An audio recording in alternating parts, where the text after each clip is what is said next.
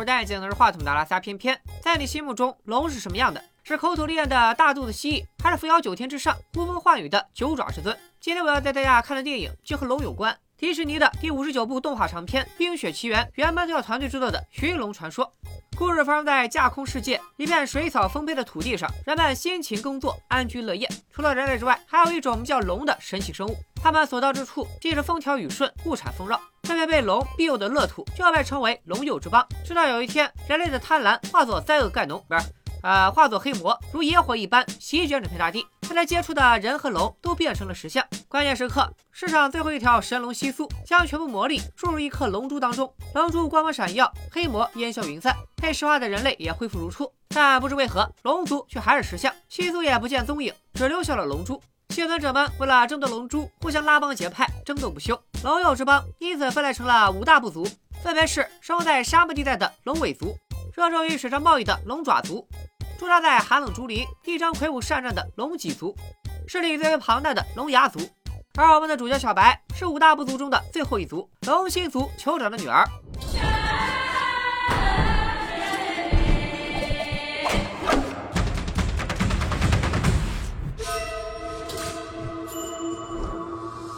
龙珠如今就在龙心族这里。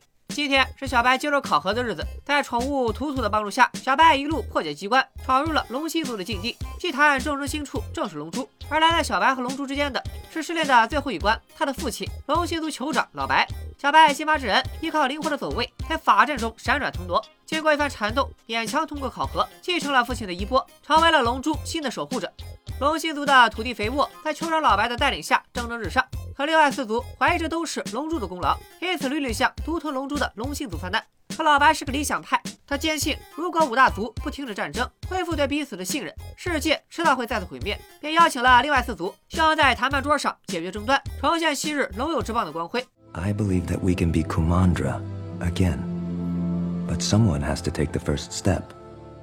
然而，空口白牙的理想见不起乌托邦，四大族根本没人买账。好在小白急中生智，说都处在这儿，小妹大家也饿了，不如坐下来边吃边聊。说着，拉过人群中和他年龄相仿的女孩，打开了融化坚冰的第一步。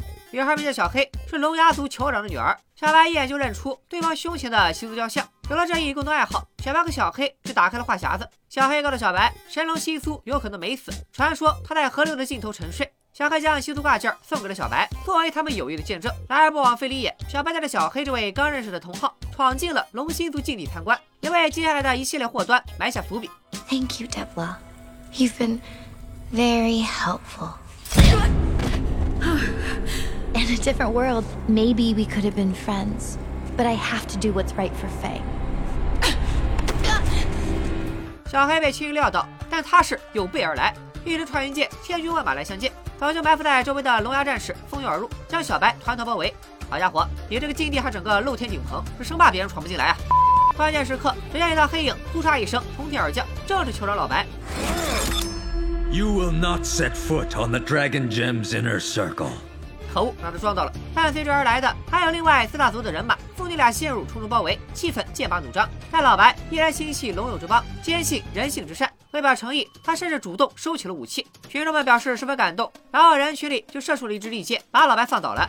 四大族一拥而上，哄抢龙珠。在争抢过程中，龙珠不慎坠地，碎成了五瓣。突然间，地动山摇，没有龙珠之力的压制，黑魔卷土重来。好在龙珠碎片中还残留着一些魔力，能够抵御黑魔。如果此时他们将龙珠拼凑在一起，或许就能将黑魔再度封印。可惜啊，顺风见人品，逆风显素质。四大族居然各自抢走一块碎片，逃之夭夭。老白有碎面护体，再加上黑魔怕水，这才在小白的搀扶下逃了出去。可那些没有碎面保护的普通人都纷纷化作石像。随着受害者越来越多，黑魔的数量也呈指数膨胀。老白让小白扔下自己快跑，表示虽然他只是伤了大腿，但编剧说他要是不死，就没法往下演了。随后，老白将碎片交给小白，把他推进了湍急的河流，而老白则被黑魔吞噬，化作了石像。一转眼，六年过去了。这六年来，小白带着父亲的佩剑和一块龙珠碎片，乘坐零百加速三桶饭的宠物突突，寻找着神龙吸素的踪迹，希望靠吸素的力量拯救世界。黑魔无处不在，龙王之邦的人口所剩无几。好在小白有龙珠碎片护体，总是能化险为夷。小白拖走了龙亚族的卷轴，找遍了所有河流，最终来到了位于沙漠的龙尾部落。这里就是他最后的希望。只见小白布置好祭坛，虔诚的祈祷和忏悔，期待着奇迹的发生。I know, buddy. I haven't forgot.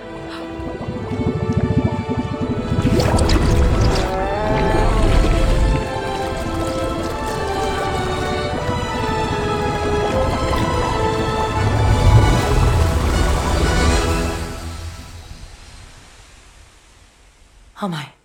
Where am I? Pengu? Amba? Prani? Are you here? Oh, mighty Sisu! Who said that? Ah! Hello? Hello? oh! Oh, I'm sorry. I didn't, I didn't see you there. 原来这五百年来，西苏一直在沉睡，对他而言，时间仅仅过去了一天。万万没想到，西苏根本不是所谓的神龙，他除了会游泳，啥也不是。当年是西苏的兄弟姐妹们将力量凝聚成龙珠，交给西苏使用，这才封印了黑魔。好在西苏还能使用龙珠里的魔力，例如小白手里的碎片，储存着西苏妹妹安巴的魔力，能让西苏通体放光。You know what this means, right? I no longer need a nightlight. 然而，除了当夜灯照明之外，也没啥卵用。他们只有凑齐所有的龙珠碎片，才有可能驱散黑魔，拯救那些变成石像的人。螳螂捕蝉，黄雀在后。小白寻找神龙，小黑带队追踪，伺机抢夺。如今五块龙珠碎片分别掌握在五大族手中。小白的第一站就是最近的龙尾族，穿过密布栅栏上的通道，解开龙尾酋长遗体上的致命陷阱。小白终于拿到了龙珠碎片。细族一接入碎片，立刻触发了妹妹普拉尼的变形魔法，化身新来歌姬同款发型的奥卡菲娜。正在这时，狐族之客小黑登场，得知小白居然找到了神龙西苏，就是身边这个烫头的非主流。小黑哪里肯信，感到智商受到了侮辱，下令将小白拿下。关键时刻，小白急中生智，先触发龙尾酋长的陷阱，又激活通道里的爆炸虫，最后利用猫和动物怕水的习性，跳到一艘船上，花重金买通船夫小波，立刻前往下一站龙爪部落。Class bond to your kanji. Today's special is to go.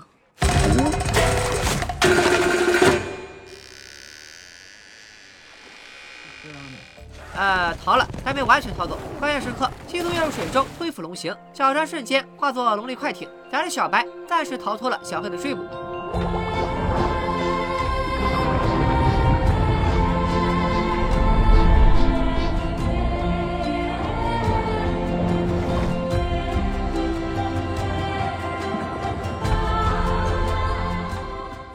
水中的西苏感受到莫大的自由与归属感，可六年前的背叛让小白对人性彻底失望。光是一颗龙珠就足以让人类为之癫狂，要是被他们发现西苏是条真龙，后果不堪设想。所以在让世界复原之前，西苏得一直维持人形。随着夜幕降临，黑魔现身，在岸边蠢蠢欲动，唯有水能阻挡他们的侵袭。龙爪部落脑子活络，为了抵御黑魔，就将房屋建在水上。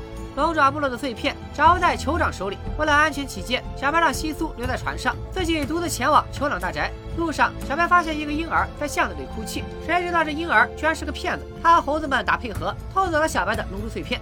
另一边，西苏见小白迟迟未归，便打算亲自出马，带着礼物去拜访酋长。在西苏看来，只要带着礼物提出请求，对方就一定会帮忙。可问题是，西苏没有钱。小白给他出了个主意：你没钱，但可以记账啊。Pay it back later. Oh, what an amazing concept. 建议大家理性消费，别等月初打个花呗，才留下两行热泪。就像西苏，谁也不懂，一顿买买买，很快就被村民们重重包围。好在人群里挤出个大妈帮他解围，众人这才散开。殊不知这大妈又是一个圈套。另一边，小白为了追回被偷的龙珠碎片，倒提力竭，穷追不舍。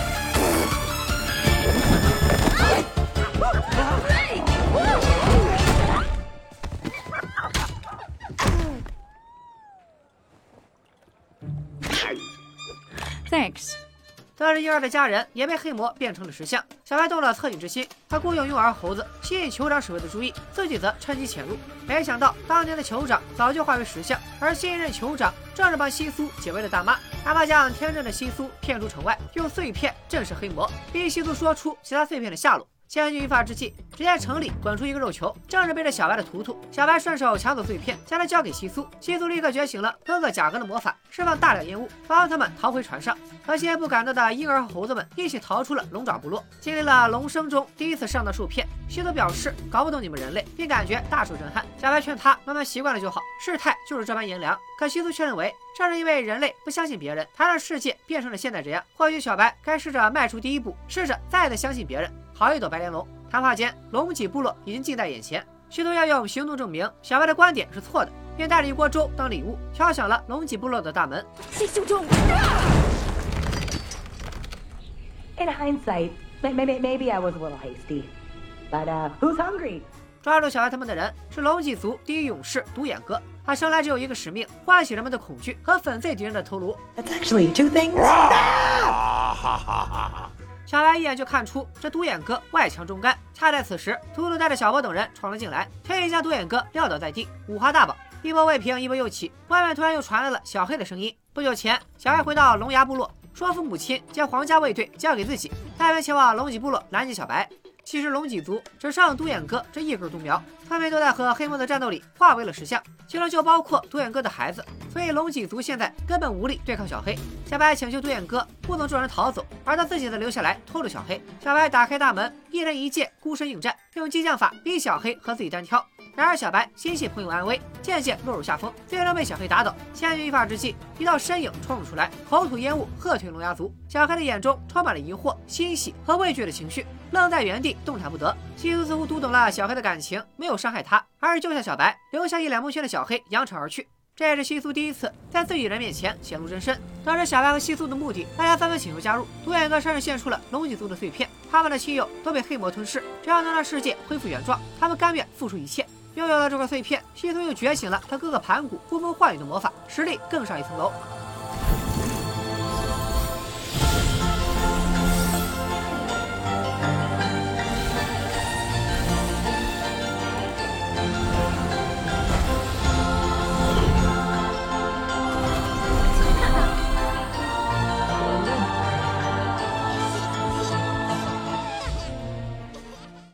们手中已经有四块碎片，最后一块就在守卫森林的龙牙部落。经历了几次背叛，西多还是那么单纯，以为用一份礼物就能换来小黑的帮助。为了说服小白，西苏带着他回到龙星族的禁地，这里是五百年前黑魔之灾的源头。西苏兄弟姐妹的石像就静静地矗立在这里。当年他们被黑魔重重包围，凝聚龙珠，将魔力注入其中，最后交给了最弱小的西苏。西苏不明白为啥哥哥姐姐们会将此重任交给他，只知道他们互相信任着对方。西苏也信不辱命，镇压了黑魔。西苏劝小白试着相信小黑，只有这样才能拿到最后的碎片，实现他父亲的梦想，重振龙友之邦。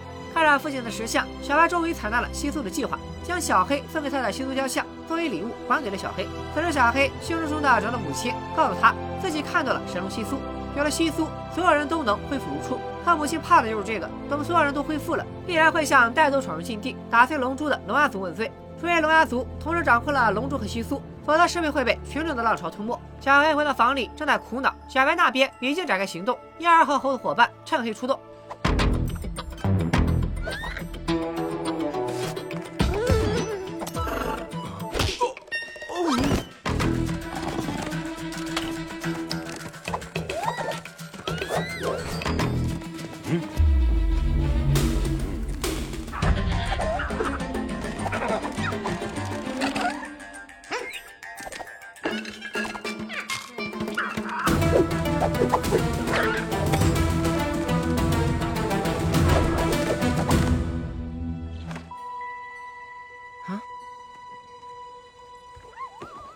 他们将西苏雕像和一封短信交给小黑，小黑犹豫片刻，放出信号弹，表示同意和小黑见面。第二天一早，小黑果然带着碎片来到约定的地点，他将碎片放在石头上。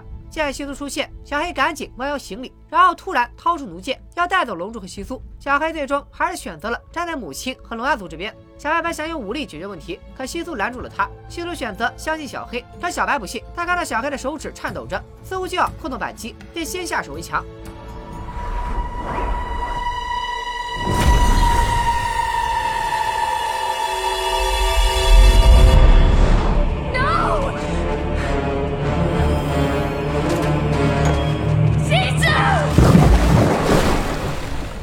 最后一条龙死了，水源也随之断绝，再也没有什么能阻止黑魔了。小伙伴们分头行动，带领龙牙族人逃往最后的水源避难。小白子带着一块碎片闯入龙牙族皇宫。西苏的离去带走了小白对人性最后一次希望，他要和小黑做个了断。盛怒之下，小白不再留手，以压倒性的实力击败了小黑。I don't care if you believe me. Sisu did. But you didn't trust her. That's why we're here. Do whatever you want. But you're as much to blame for Sisu's death as I am.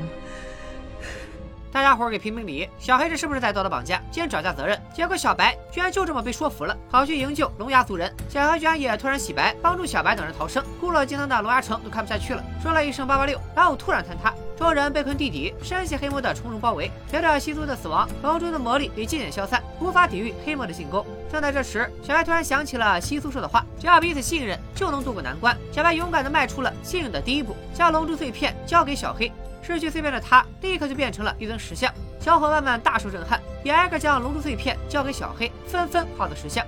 可龙牙城又看不下去了，表示我想开了，然后裂开一道通向地面的逃生出口。望着小白他们的石像，小黑犹豫再三，终于幡然醒悟，放弃独自逃生，回应小白他们的信任，将龙珠拼在了一起。然后，然后小黑也化作了石像，龙珠也彻底熄灭。要搁这儿全剧终，那可就真是神作了。可惜原本暗淡的龙珠，突然就绽放出了微光。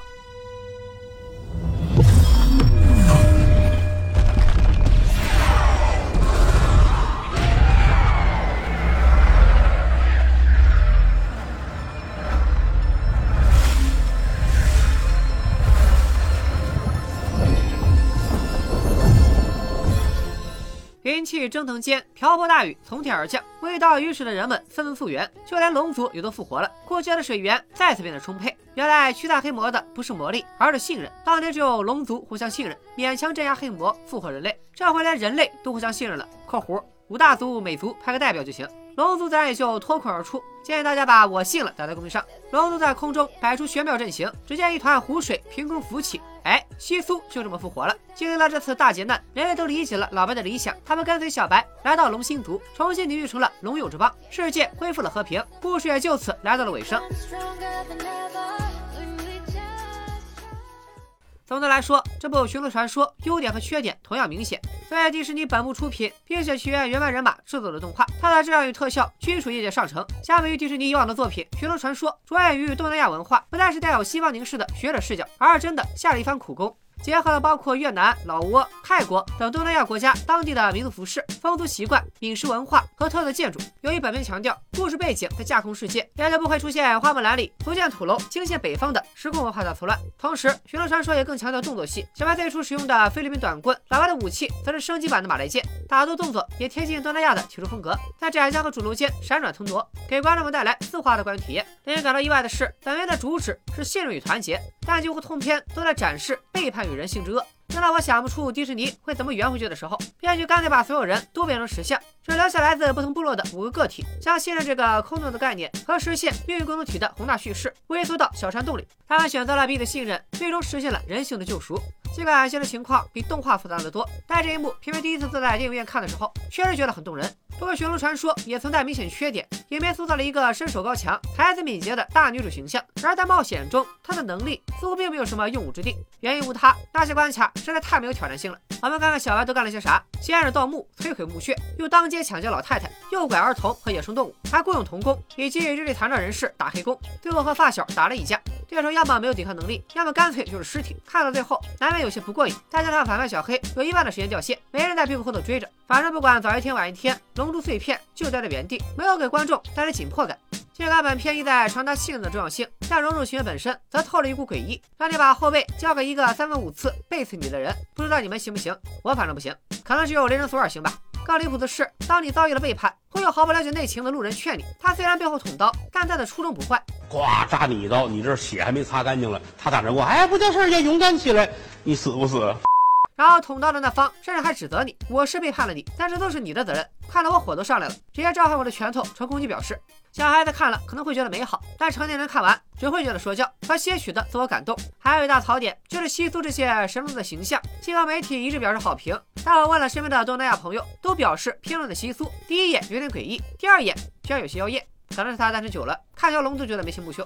《寻龙传说》中的神龙西苏是迪士尼继1998年《花木兰》中的吉祥物木须龙之后，创造了第二条亚洲龙。它的原型是印度教传统的神蛇那迦，又增添了鳞爪、角鬃等来自越南和泰国龙文化的特征。可归根究底，亚洲其他国家和民族亦受到中华龙文化的影响。争论霸气，还得看我大听说的中国龙。在《三国演义》中，罗贯中通过曹操之口概述了龙的特点。龙能大能小，能生能隐，大则兴云吐雾，小则隐介藏形。生则飞腾于宇宙之间，影则潜伏于波涛之内。和中国龙相比，片中的东南亚龙更像是受怀艾莎带小马宝莉踏空而行的样子，像极了一群欢脱的哈士奇。不是说他们不好，只是觉得不太符合咱们国人对龙的预期。只可惜在现有的影视作品中，很少出现中国龙的形象，以龙作为主角的作品就更少了。即便有，也因为劣质的特效而霸气尽失。大家还有哪些想看的动画？像《心灵奇旅》啊，《二分之一的魔法》呀？欢迎大家在评论区里告诉我，片尾也给大家安排上。今天就说这里，咱们下期再见，拜了个拜。